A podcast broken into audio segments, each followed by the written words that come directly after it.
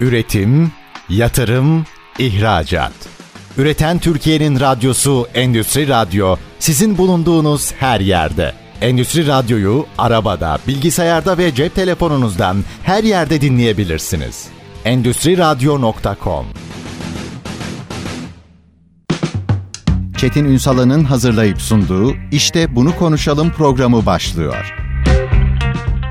İşte bunu konuşalımdan merhabalar. Türkiye'nin gerçek gündeminde birlikteyiz. Efendim bugün hepimizin diline pelesenk olan yeni ekonomiyi, yeni teknoloji ve yeni ekonomi üzerinden konuşacağız. Hatta belki de konvansiyonel yani geleneksel sektörlerin nasıl dönüşmesi ve neye ihtiyacı olduğu ile ilgili örneklerle sizlerle paylaşımlarda bulunacağız efendim. Türkiye'de şimdi çok doğal oldu internet haberciliği biliyorsunuz bir anlamda. Türkiye'de bizim sektörde internet haberciliğini mahallenin yaramaz çocuğu gibi sürekli ilk anlatanlardan biri. Çok kıymetli bir meslektaşım efendim. Bugün o yüzden o vizyonuna da güvendiğim için zaten bu konuyla ilgili de çok yazıp çizdi ve televizyon programları da yaptığı için sizlerle buluşturmak istedim. Kıymetli bir konuğumuz var. Ekonomi yazarı Bora Erdin bizlerle birlikte. Müsaadenizle biz kendimize birbirimize ismimizle hitap edeceğiz. Bora hoş geldin. Hoş bulduk abi. İyi yayınlar. Geleceğim yeni ekonomiye. Fakat Böyle seni karşımda görünce ilk o günleri gerçekten hatırlıyorum. Yani işte yazılı, matbu var, bir yandan dergiler var, gazeteler var, televizyonlar var, radyolar var. Biz bunlar konuşurken sen ısrarla böyle hatta daha muhabirlik böyle genç muhabirle internet gazeteciliği var. Burayı herkesin çalışması lazım diyerek herkesin de o zaman sektörde ya Bora bir şey anlatıyor ama noktasında dinlediğini bugün hayatımızın çok doğalı. Bu örneği niye verdim? Bugün konuşacaklarımız, bugün geleneksel bir sektörde faaliyet gösterenlere örnek olsun diye e, söyledim.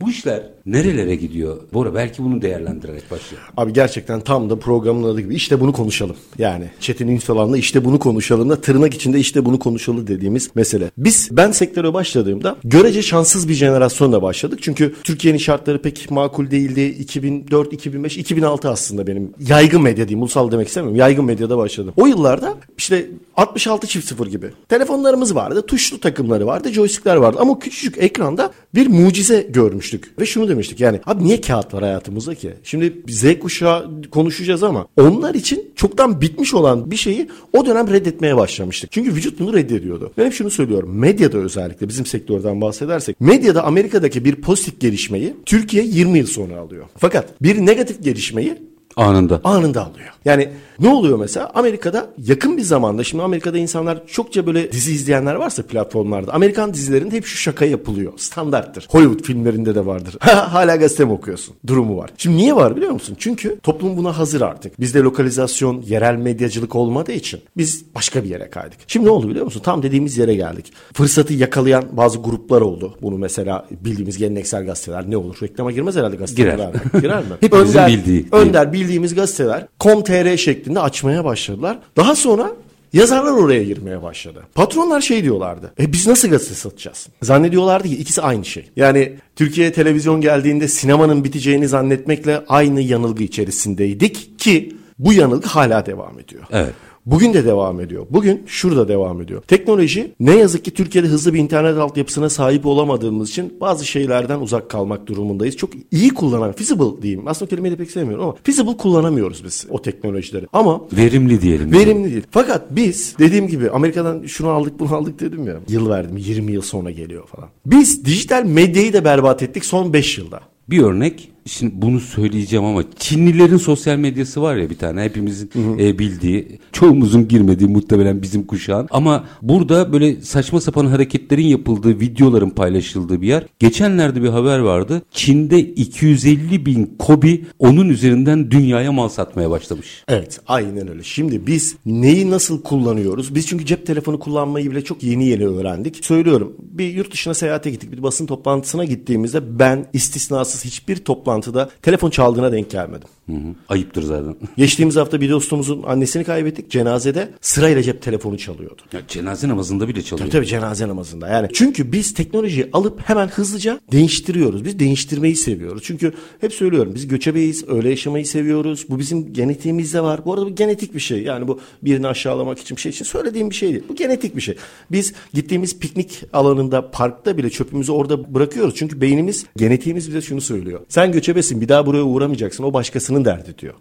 Mahallesini sokağını güzelleştirmeye çalışanlar hep oranın eskileridir mesela. Sen Bakırköylüsün. Doğru. Bakırköy'den ver örneği. Orada bir şeylere kızan, sokaktaki bir değişime kızan ya da çöp atılmasını yanlış yere koymasına kızan insanlar hep eski oralıdır. Doğru. Çünkü oranın dönüşüm çünkü orada devam edecek ama diğerleri kiracı dediğimiz işte göçebeler biz göçebe insanlar gittiğimiz yeri kirleterek devam ediyoruz. Medyada öyle oldu. Bu işi meslek olarak görmedim. Ben hayatım boyunca gazeteciliğe hep şunu söyledim. Ben bu benim hobim. Ki zaten kazandığımız maaşlar da öyle hobi yani üstüne para harcıyoruz çünkü üstüne para harcadığım bir meslek hobi olur ancak. yani benim için ahşap boyama gibi bir şey. Hepsinden bir yana. Şimdi teknoloji öyle bir yere geldi ki e, Üstad. Bugün gazetecilerin yaptığı işi artık yapay zeka yapacak diye bir algı var. Hayır yapmayacak. Yapay zeka senin datanı tarayarak bir şey yapıyor. Senin ona verdiğin bilgiyi. Şimdi yayına girmeden önce bir diyalogumuz geçti ya. Şimdi Türkiye'de yapay zeka ChatGPT'nin yeni versiyonları da 4 ve yeni versiyonları da mesela interneti tarayarak, mevcut sosyal medyayı tarayarak bilgi alıyor. Bizde mesela SEO var ya S-E-O diye kısalttığımız. Mesela SEO ne için var abi internet haberciliğinde? Soruyu ben sana sorayım. Ne Yok, için ben cevaplamayayım, sen Ben cevaplayayım. SEO aslında İnternet arama motorları üzerinde doğru bilgiye insanların hızlıca erişmesi için yapılan bir kodlama modeli. Bize nasıl kullanıyor? Emekliye müjde. Tabii. Zam gelecek mi diye kodlanıyor. Yani bunu niye yapıyorlar? Çünkü bu sadece yani etik ve temiz bir içerik yerine daha fazla insanı yanıltmak adına. Tıklama.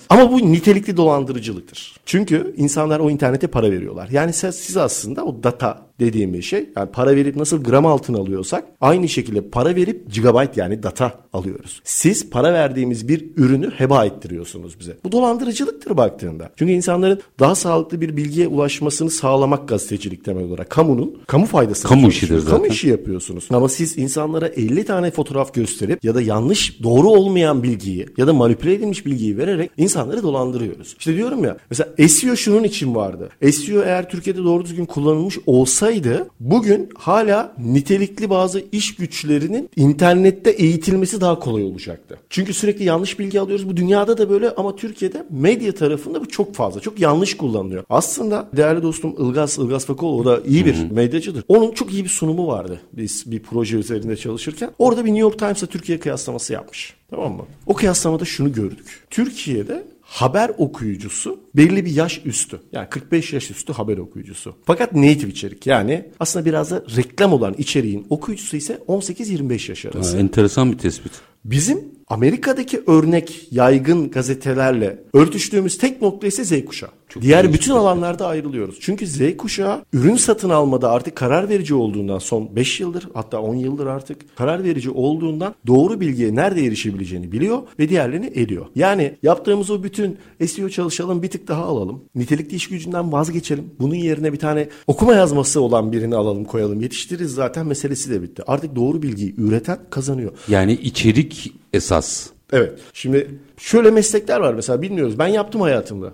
Ben yaptım hayatımda. Bilmiyorum sen yaptın mı? Hatta e, bir dönem çok da ciddi. Çin'den, uzak doğudan gelen ürünlerin bize Çince'den çevrilmiş versiyonları gelirdi. Ben içindekiler yazardım. Kullanım talimatı çevirirdim. Yani çevrilmiş bir dili Çince'den çevrilmiş ben yazardım. Ürün de gelirdi bazen. Şu an bu bir meslek bil- bilmem biliyor musun Türkiye'de? O Yok kadar çok ithal ediyoruz ki. Bu sırf bu işi yapanlar mı? Sırf içindekiler ve kullanım kılavuzu yazan insanlar var. Doğru duyarak tabii. E, doğrulayarak. Ama bunu mesela yapay zekaya yaptıramıyorsun çünkü o ürünü hiç tanımıyor. O ürünle ilgili henüz hiçbir bilgi girmemiş. Ya bak yeni bir meslek doğmuş mesela. Yepyeni bir meslek doğdu. Her gün işte akıllı robotlar değişiyor. Şimdi bir de tabii bizdeki gibi bir tüketici kanunu yok. Çok daha sert tüketici kanunu olan Avrupa Birliği gibi, Amerika gibi ülkeler nedeniyle kullanım kılavuzunun dilinin çok iyi, çok basit. Yani tırnak içinde İngilizce simple, çok çok basit ve herkesin anlayacağı şekilde. Yani kullanım kılavuzu üzerinden tüketiciyi speküle edemezsin. Ve kullanıcı o satın aldığı 1000 dolarlık, 5000 dolarlık, 10 bin dolarlık öyle bir iki dolarlık değil. Üründe kullanım kılavuzundaki yanlış yönerge nedeniyle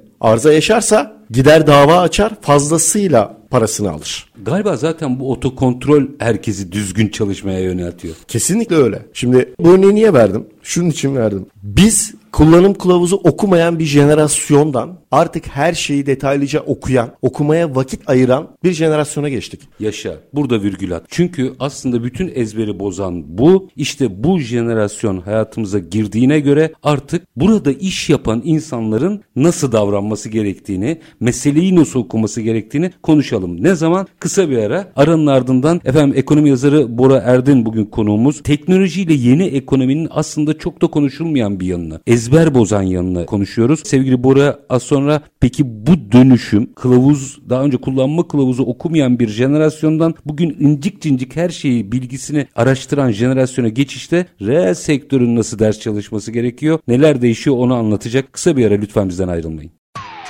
Üretim, yatırım, ihracat. Üreten Türkiye'nin radyosu Endüstri Radyo sizin bulunduğunuz her yerde. Endüstri Radyo'yu arabada, bilgisayarda ve cep telefonunuzdan her yerde dinleyebilirsiniz. Endüstri Radyo.com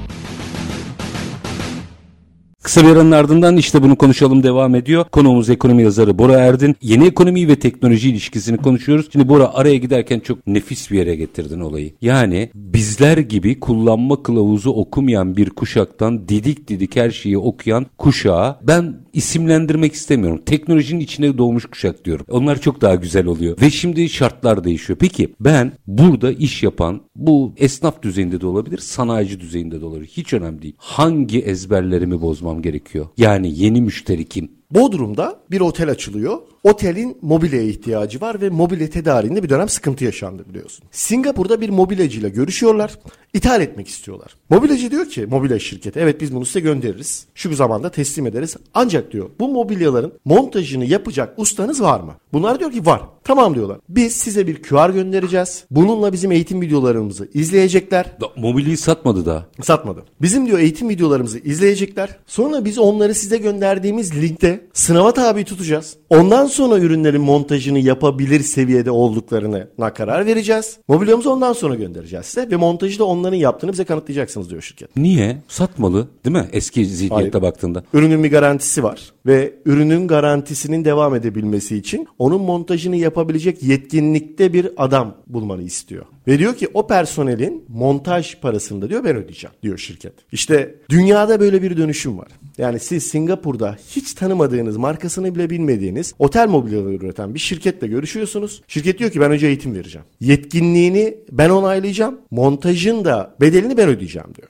Tamamen bozuluyor ezber. Şimdi bizim kobiler ne yapmalı? İşte dönüşüm dediğimiz şey vardı ya dönüşüm bu. Artık eğitimini kendisi veren. Bunu boya şirketleri yaptı. Hep böyle usta Hmm, doğru. Bütün falan. Türkiye'de boyacıları eğittiler. Şimdi bak boya şirketlerinin karlılıklarına baktık geçen hafta. Patladı. Patladı. Şimdi çünkü doğru eğitmek yetersiz. Eğitim sistemini falan eleştirilerini geçiyorum. Her kurumun, her yapının, her dönemin artık kendine ait değişen dinamikleri var. 3 ay sonra mobilya sektöründe başka bir şey öğreniyoruz. Hayatımızdan MDF çıkacak yakın bir zamanda. Başka materyaller giriyor. Eğitimde bunu veremezsin okulda. Mobilya meslek liseleri var. E, KOBİ'nin de en büyük sıkıntısı personel bulamıyoruz diye. Artık personel bulamıyoruz. 70 personel yok muhabbetinden bir çıkalım. Geçmişte kaldı. Ben eleştiriyordum eğitim sistemini. Şimdi meslek sesinde de artık bir şey öğretemezsiniz çocuklara. Ancak loca, esnaflık öğretebilirsiniz çocuklara. Dönüşen bir şey var. Sürekli artık bütün şirketler kendi sektörlerinde zaten biliyorsun ihracat birlikleri altında toplanmışlar, dernekleri var. Artık bu derneklerin hepsinin akademiye dönmesi lazım. Hepsinin anlık değişen bir dünya var. Elektrikli otomobillere geçtik. Hayatımızda elektrikli otomobiller var. Elektrikli otomobillerin garantisi bittiğinde nerede servise götüreceğiz? Yani şimdi X bir arabam var, içten yanmalı motoru var. Atatürk Oto Sanayi'ye gideyim. Yaptırayım. Yapıyor usta. Camı bozuldu yapıyor.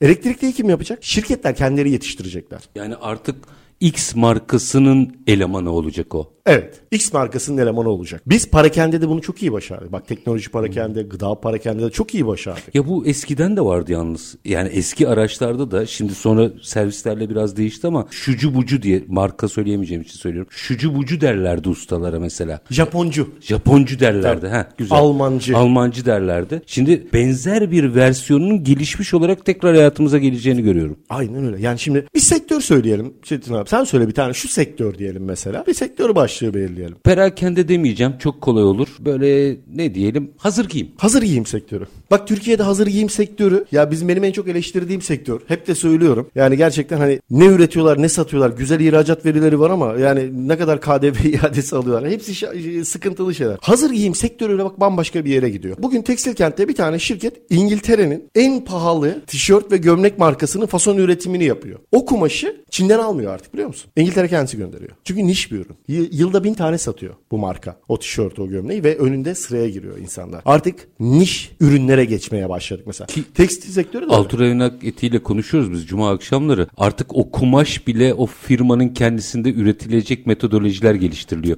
Doğaya uygun olarak. Aynen öyle. Yani şimdi doğada çözülebilen o bu. Onlar biliyorlar zaten sektörün dinamiklerini. Sadece kabul etmekte güçlük çekiyor bizim tekstil sektörü. Bak tekstil sektörüyle ilgili geçtiğimiz gün sosyal medyada denk geldim bir paylaşım gördüm yabancı bir hesapta. Aklım şaştı. Tişörtü sana gönderiyor. Daha sonra internetten sana bunun üzerine boyama yapabileceğin kalıpları satıyor. Tişörtü sana gönderiyor. Bunu gönderdi. Onu da muhtemelen bize ürettiriyor. Tabii. Sonra sana kalıp gönderiyor. Ayrıca tekstil boyası gönderiyor. Ayrıca bunun fırçasını satıyor. Ve sen tişörtünü boyuyorsun. Dilersen başka bir solüsyon gönderiyor. Sen onu çıkartıyorsun. Başka bir kalıp alıyorsun. Başka bir tasarım yapıyorsun tişört. Master yolluyor yani. Tabii. Sonra da bunu gidiyorlar işte niş tişört diye satıyor çocuklar. Siz hiç şeye gittiniz mi? Bomonti'de işte şey var, pazar var.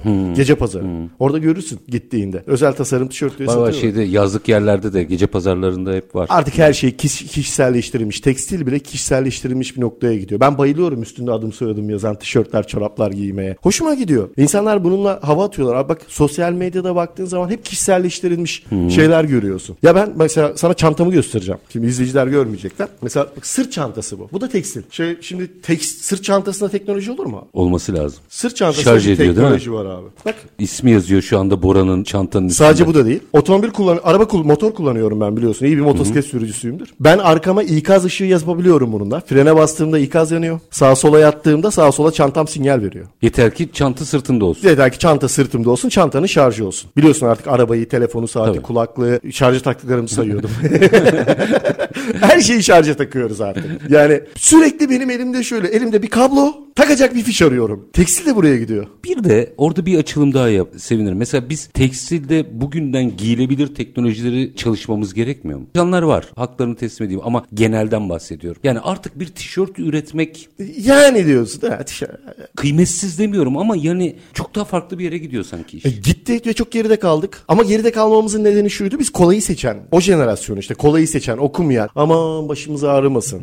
Bizim zaten memlekette şöyle bir durum var ya hep söylerdi Rauf abi, Rauf Ateş kulakları çınlasın. Şimdi Rauf abi hep şey derdi yani birinci jenerasyon şirketi merdiven altı kurur, kuruyor. İkinci jenerasyon bütün hengamesini çekiyor. Yani dededen babaya geçtik. Çocuk yani torun şirketi batırır. Niye? Yeni bir şey yapmak istiyor. Şimdi o yeni bir şey yapmak isteyen çocuklar 50 yaşlarında bizim sektörde. Çoğu battı. Çünkü dede inşaat yapmaya karar verdi. Sektörü bıraktı. Tekrar kendi sektörlerine döndüler ve çok başarısız oldular. Sadece markalar, tabelalar kaldı. Pek çok tekstilde marka vardı. Kopukluk oldu çünkü. Kopukluk oldu. Birkaç marka kaldı yani tekstilde jenerik dediğimiz Avrupa'da Amerika'da tanınan. Bunun nedeni şu. Teknolojiyi sadece giydiğin anda nihai tüketicinin alacağı teknolojiden bahsetmiyorum. Fabrikalardaki teknolojiyi bile sadece verimlilik açısından kullanıyoruz. Aslında ne yapmamız lazım? Aslında dijitalleşmiş, tabana yayılmış bir tekstil üretimini Türkiye Türkiye'de çok ihtiyacı var ve buna biz hazırız. Yani bizim tekstilci fasonu çok sever. Altta üretir ama onun hangi makineyle ürettiğini bilmez. Sadece maliyet ve kalite bakar. Yıkama yaptırır. Tişört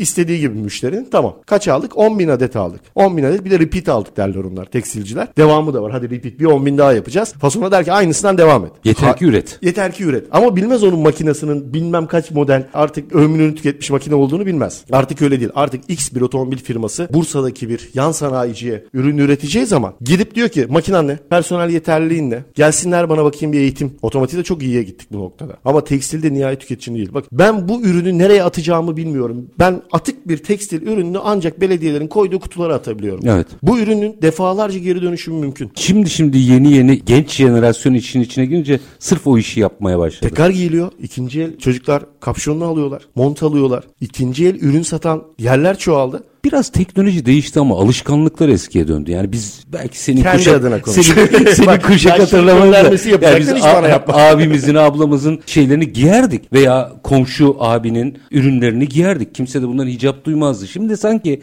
biraz farklılaşarak aynı anlayışa dönüyor dünya. Çöp dağ yani tekstil dağları var. Görmüşsündür sosyal medyada belki. Bazı ülkelerde kurulmuş kocaman dağlar eski ürünler. Şimdi bu ürünler zamanında çok da doğru niteliklerde yani mevcut niteliklerde olmadığı için işte doğaya doğada erimiyor. Karışımıyla şuyla buyla. Şimdi bunu yakmak mümkün mü? Değil. Evet. Hayır mümkün. Ya karbon Ama baca sistemleri de gelişti. Ya şu an termik santrallerin baca sistemleri aslında hani iyi yapılan, doğru yapılan termik santrallerin baca sistemleri otomobillerin saldığından daha az karbon salıyor piyasaya.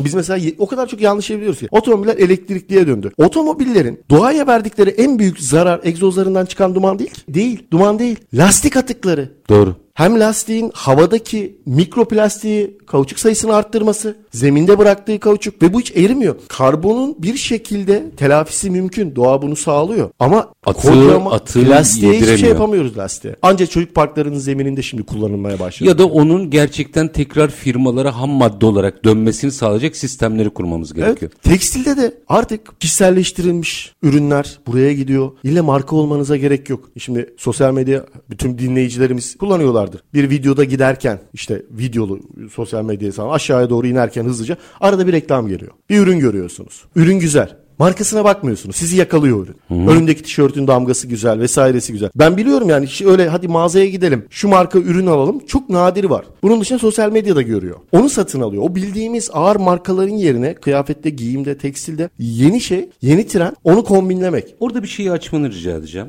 Bakayım iki dakikamız var ama girizgahını yapar açarız sonra. Markalarda şurada devreye girmiyor mu? Ayakkabı sektöründe bir trend seminerine katılmıştım. Orada anlatmışlardı. Mesela artık ayakkabı üretmek için fabrikalara gerek yok deniyor. Tabii bu belki çok kısa zamanda değil ama e, kısa demediğimizde 10 sene yani en fazla. 2030'lardan bahsediliyor. Ayakkabı üreticilerin birer tasarımcı ve yazılımcı olacağı ve 3D veya 3 boyutlu printerlarla mesela ben bir ayakkabıyı beğendim. Onu sipariş ettiğimde bana kodunun geleceği ve 3 boyutlu yazıcımdan o ayakkabıyı çıkaracağım konuşuluyor. Şimdi bir araya gideceğim. Burayı biraz aç. Buna ne kadar yakınız? Bir giriş alayım. Girişin ardından e, Buna çok uzağız ama şu an çok bilindik ayakkabı, spor ayakkabı, Sneakers markası. Sneakers dönüyor ya ayakkabıları. Bunu bir firma yapıyor. Sana jel gönderiyor. Sen üstüne basıyorsun. Ayağında donduruyorsun. Sonra kargoluyorsun. Gönderiyorsun. Çok bilindik marka bu arada. Herkesin ayağında var. Gönderiyorsun. Adamlar aynı kalıptan spor ayakkabını yapıp 20 gün sonra kargoyla Amerika'dan sana gönderiyorlar. Şimdi bunu daha da bir, yani 2030'larda en geç evinde üretebileceğin konuşuluyor. Tabii nasıl elektrikli otomobiller rüyaydı hayatımıza çok hızlı bir şekilde girdiyse çok yakın bir dönemde evde çokça endüstriyel ürünü biz 3D yazıcıların teknolojisi çok hızlı gelişti. Ne yazık ki bizde dolar yüzünden erişimi güç. Hızlı hızlı konuşuyorum öyle iki dakikayı yakalayayım diye. Yok, yok, devam edeceğim bu güç konuya. ama yakın bir zamanda 3D yazıcı herkesin evinde olacak. Nasıl herkesin evine televizyon bilgisayar girdiyse 3D yazıcılar da hayatımıza girecek. Hatta kıyafet dahil olmak üzere şu an çok var. Prototipten, konseptten çıktı artık kullanılmaya başlanan ürünler bunlar. Ve pek çok insan da yapıyor. Sosyal medyada görüyorum. Bir ürünü sipariş ediyorsun, basıyor, gönderiyor. Eski bir araba otomobilim var benim bilirsin. Bir tane plastik parçası, plastik de değil o, emaye gibi bir şey kırıldı. İnternette Bulunamıyor. basit bir araştırmayla adam dedi ki abi telefonunla 3D fotoğrafla bana gönder 20 dakikaya basarım dedi kargoyla gönderirim. Bence manşet buydu. Kısa bir ara. Aranın ardından ekonomi yazarı Bora Erdin'le sohbetimiz devam edecek. İşte bunu konuşalım diyeceğiz. Lütfen bizden ayrılmayın. Üretim, yatırım, ihracat. Üreten Türkiye'nin radyosu Endüstri Radyo sizin bulunduğunuz her yerde. Endüstri Radyo'yu arabada, bilgisayarda ve cep telefonunuzdan her yerde dinleyebilirsiniz. Endüstri Radyo.com Kısa bir aranın ardından işte bunu konuşalım demeye devam ediyoruz. Konuğumuz ekonomi yazarı Bora Erdin. Yeni ekonomi ve teknoloji ilişkisinin bizi götürdüğü yere gidiyoruz. Yüreğinin götürdüğü yere gittiler gibi oldu ama. Şimdi Bora uç örnekler verdik. Yani bunlar da bugünün uç örneği. Belki çok birkaç sene sonrasının normalleri olacak ama mesela 3D veya 3 boyutlu printerlarla ilgili ben saptamanı çok önemsiyorum. Şeylerin printerların ilk çıktığı yılları hatırlarsın sadece belli başlı şirketlerde olurdu. Onlar da biraz böyle kredibil falan olurlardı. Şimdi evimizde neredeyse kullanmıyoruz. Yani ben hayatımdan çıkarttım. Yani Çünkü kağıda basmayı çıktı. en başa döndük bak programın En en, başa. başına. Bora Erdin'le işte bunu konuşalım devam ediyor. Yani tam buna döndü. ya peki ya bugün ben Bora'yı dinliyorum. Bir iş insanıyım. Meseleyi nasıl analiz etmem lazım? Ya tamam bak şimdi senin anlattıklarından değişmem gerektiğini anlıyorum. Ama bu yolculukta nerede nasıl ne yapacağımı çok bilmiyorum. İşin şimdi ekonomi gazetecisi tarafına sormak istiyorum özellikle. Ne yapmalılar? Şu hedef karlılık olmamalı. Yani Steve Jobs'un kafası aslında var. Yani çokça yazıldı konuşuldu 50 tane kitap var. Sosyal medyada internette de var. Şimdi Steve Jobs'un mottosu ne? Ben önce gideyim bir rahatlayayım bir kafamı dinleyeyim. Çok basite indirgiyorum. Yani. Farklı bir şey yapayım. Değişik bir şey yapmalıyım. Şimdi cep telefonları hayatımızda tamamen dokunmatik onun sayesinde oldu. İşte bir tane marka vardı. Finlandiyalı marka bütün dünyayı ele geçirmişti o zaman. ele geçirmişti. O elendi. Şimdi başka iki tane var. Bir Koreli marka vardı. Dominant olan. Şimdi Koreli marka dedi ki ben Steve Jobs'u kopyalamalıyım. Ekranımda tuş olmamalı. Bir de meyve ismi olan kara meyveli. Karadut diyeyim ben ona. O marka vardı. Onda da fiziksel tuş vardı.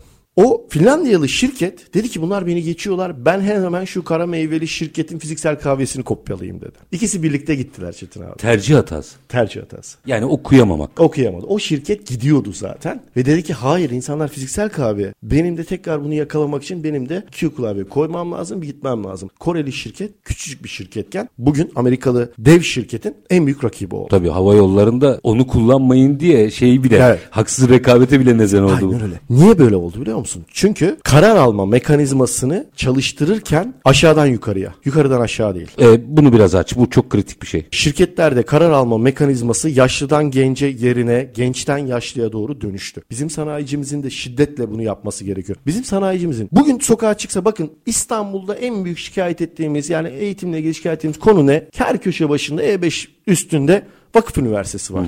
Bugün ortalama bir kobi E5 üstündeki herhangi bir vakıf üniversitesinin kapısını tıklayıp ya ben geldim. Benim sizden fikir almaya ihtiyacım var dese ve bunun karşılığında da stajyer alacağım sizden dese. Bak kapılar sonuna kadar açılır. Biz hala yukarıdan aşağıya öğrenme modeli ne gidiyoruz? Yani stajyeri yolla bir şeyler öğreteyim. Stajyerden ben bir şey öğreneyim deme noktasına Tersine gelmemiz mentörlük dediğimiz. Son dönemde biliyorsun sosyal medyada bugün işe gittim videoları var. O çok kreşe gider gibi onlar böyle bir. Ofise geldim bugün kahve günü, bugün pizza günü falan var ya. Denk geldi izleyicilerimiz de vardır. Ya böyle bıcırık bıcırık bebişler sütten yeni kesilmiş erkek ve kız çocukları. Bugün ofise geldim, bugün tasarım günümüz falan diye böyle video çekiyorlar. 4 saat 5 saat çalışıyor ve eve gidiyor. Onu yadırgayan mesela hadi yaşlı artık ben de ben bunu yadırgıyorum abi 4 saat işte hani biz bir de gazeteciyiz öyle bir mesai kavramımız Evet, da başlar bitmez. Hani bir gidiyor ve 4 saat sonra kaç çay içti kahve içti bir bakıyorsun işten çıkmış. Niye? İşin üretim mekanizmasını artık insanlar yapmıyorlar. Yani yapay zeka yapıyor, otonom makineler yapıyor, robotlar yapıyor. Robot öğreniyor, makine öğrenme.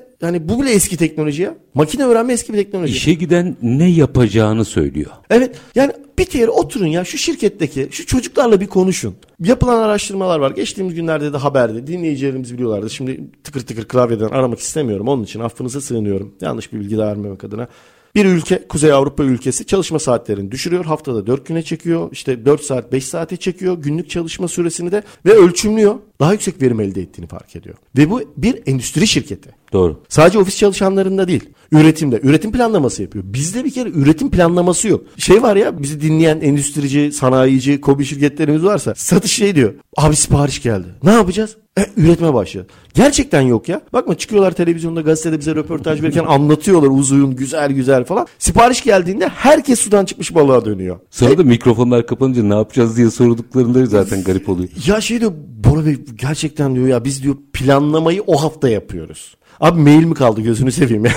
Şimdi İK'dan mail gelmiş. Abi çocuklar mail okumuyorlar ki. Doğru. Artık şey temas ya bir de pandemi görmüş 16 yaşında pandemi görmüş çocuklar şimdi çalışmaya başladılar 10, 17 18 üniversitedeyken. Şimdi bu adam artık temas kurmak istiyor. Bak pandemi teması azaltmadı. Aksine İhtiyacı fiziksel çıkardı. açlığımız oluştu. Duygusal temas, işle ilgili temas. İnsanlar gerçekten koşarak ofise gidiyorlar artık. Oh be ofis ne güzelmiş. Ev ne güzelmiş. Aman yaz gelse bu kış çok kötüymüş falan durumuna döndük. Artık çocuklar karar vericiler. Çünkü satın almacı da onlar ve onlar bir markaya sadakatleri yok. Bağlanmıyorlar hiçbir markaya. X marka sadakat kartı var indirim yapıyor. Biz cebimizde aman o marketin kartı var mı aman o mağazanın var mı diye uğraşırken adam buradan şey siteleri var. Sen biliyor musun bilmiyorum. Mukayese. Kampanya yok kampanya kodu. ha onu bilmiyorum. Gidiyor hemen yazıyor.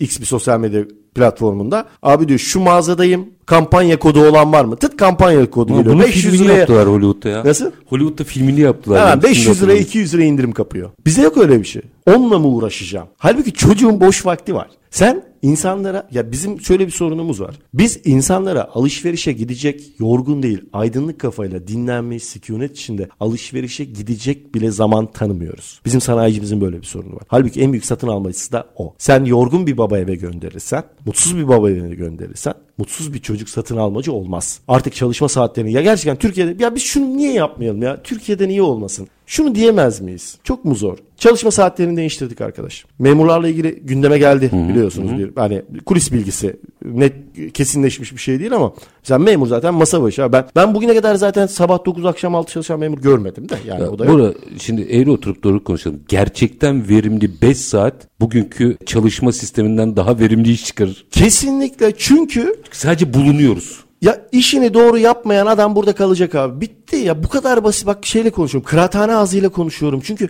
bizim sanayicimiz de sever böyle. Yani Türkiye'nin acilen bir de bunu ben de söylemiyorum. Bak TÜİK verileri de öyle Tabii, tabii. baktığımızda. Biz dünyada en çok çalışan en az kazanan milletiz. Ya az kazanıyoruz çok çalışıyoruz. Kazandığımızda bari bir müsaade edin de bir sokağa çıkalım durumu var. Z kuşağını kimse 9-6 çalıştıramaz. Bak bir tane çocuğumuz vardı gazetede stajyer. Çalış çalış falan filan. Maaş bir ödeme stajyer olduğu için tabii yapıldı ona o dönem. Ben ayrılacağım abi dedi. Dedim ki niye? Ben abi de işte telefon almak için çalıştım dedi. Çok enteresan. Kariyer planlamıyor. Çünkü marka aidiyeti biz kurumlara bağlıyız. Biz kurumları seviyoruz çalıştığımız kurumları.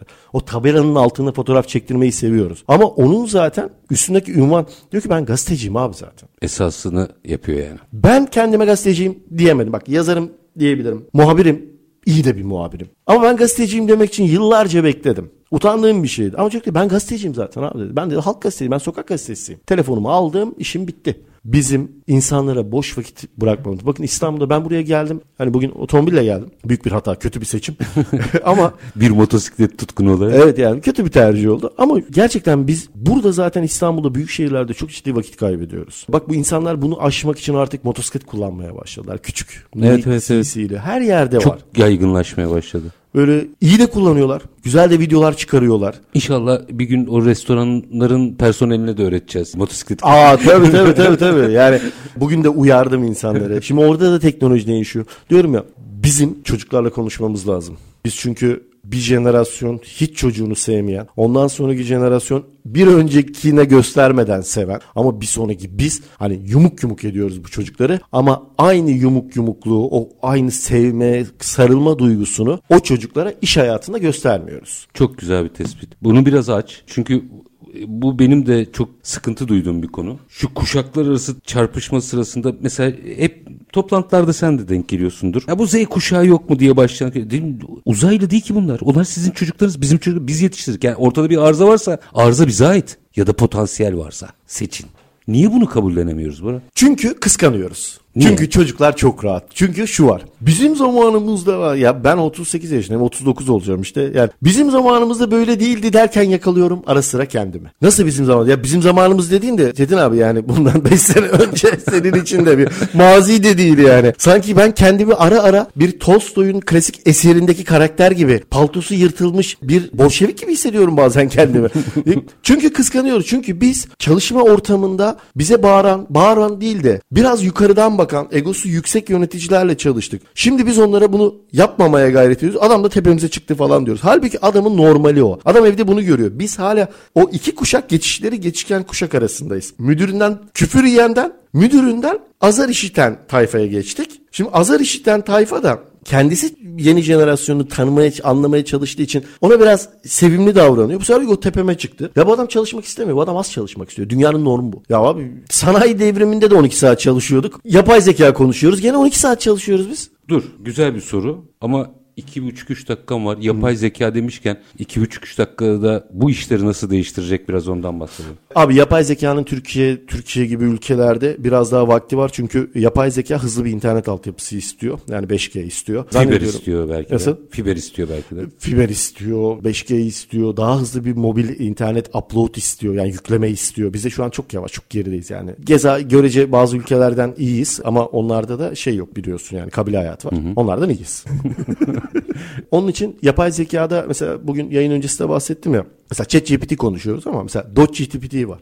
Dökümanın kısaltması, onun GPT'si var. Bir metin veriyorsun. Verdiğin metinle sohbet ediyorsun. Ne işe yarar? Mesela aa hiçbir işe yaramaz ya. Ne olacak ki? Çocuk eğlencesi dediğiniz şey aslında sana bir senaryo çıkartabiliyor. Aslında bizim eskilerin fikir teatisi dediğimiz şey. Aynen öyle. Sen yapmak istediğin iş modelini. Bak fabrikanın fotoğrafını çekiyorsun. Eskiden iç mimarların yaptığı, endüstri mimarlarının yaptığı şey. Fotoğrafı çekiyoruz. Yazılım var. Bırakıyoruz diyoruz ki burayı bana 8 makine daha koyacak şekilde nasıl planlarsın? Ve maliyet çıkar diyorsun. Çıkarıyor. 10 kişinin yapacağı bir ofisin yapacağı işi sana 15 dakikada çıkartıyor. Bunların hepsi çok güzel ama şey diyorlar işte gene sinema, televizyon ve gazete, internet mevzusuna gidiyor. Kimseyi işsiz bırakmayacak. Zaten bu eğitimi almış insanlar buna görüş soracaklar. Yani biz ChatGPT'nin yaşlı versiyonuyuz. ChatGPT 1.0'ım ben. Ben nasıl diyorsam 2.0'a fikrini danışayım yani Z kuşağına. Mimar da diyecek ki bir de ChatGPT'ye danışalım ya da türevi yapay zeka. Mimarın işini hızlandıracak aslında. Kesinlikle öyle. Artık daha hızlı, daha iyi planlama yapılan bizdeki en büyük sorun. Planlama. Biz ya toplantılara çok geç gideriz ya da çok erken gideriz. Geç kalırım diye erken gideriz. Erken gitmeye çalışırken geç kalırız. Bir de toplantı bitmez. Bir de toplantı bitmez. Mevzu biter, laf kalabalığı devam eder. Pandemide işte yaşadık. İnternetten saçma sapan vakit kaybı sabah toplantıları. Ne yaptılar abi biliyor musunuz? Sabah? Vallahi hiçbir bilgim yok. İşe gidilemiyordu. Müdür herkesi görmek istiyordu. O müdür çünkü. İnsanları ofise getiriyorlar ya. Yüzde yetmişi şöyle. Müdürlerin müdürlük yapacak adama ihtiyacı var. Vallahi bu işin özeti oldu. Ez cümle dersen ne Evet. dersin? Ez cümle kulağınızdaki kulaklığı çıkartın. Çizmenizi giyin. O Sabancı ve Koç ailesi gibi dünyada da işte büyük holdinglerin büyümesinin temeli şuydu. Sanayici herkesle birlikte aşağıda sağdaydı. Holding gerçek bir holding, gerçek bir sanayici, gerçek bir üretici endüstrisi olacaksanız ilk günkü gibi dedenizden devraldığınız şirketin o günkü haliyle o çizmeyi girin, o makası alın, o kaynak makinesini görün ve onların yanına inin. Manşet buydu bence. Bu arada çok keyifliydi. Böyle zaman zaman seni kaçıralım buraya buraya. Abi. Keyifli oluyor. Zaten biz normalde de Bora ile sohbeti çok severiz ama burada yayında çok zihin açıcı oldu. Ekonomi yazarı Bora Erdin de konuğumuz. Boracığım çok çok teşekkür, teşekkür ediyorum. ederim. Var olasın. Efendim biz bugün işte bunu konuşalıma yeni ekonomi ve teknoloji ilişkisi üzerinden aslında neler değişiyor, neler değişti üzerinden ve tabii ki değişiciye de okumak üzerine e, kurguladık. Konuğumuz ekonomi yazarı Bora Erdin'di. Umarım keyif almışsınızdır. Biz her zamanki gibi bitirelim. İşinizi konuşun, işinizle konuşun. Sonra gelin işte bunu konuşalım. Hoşçakalın efendim.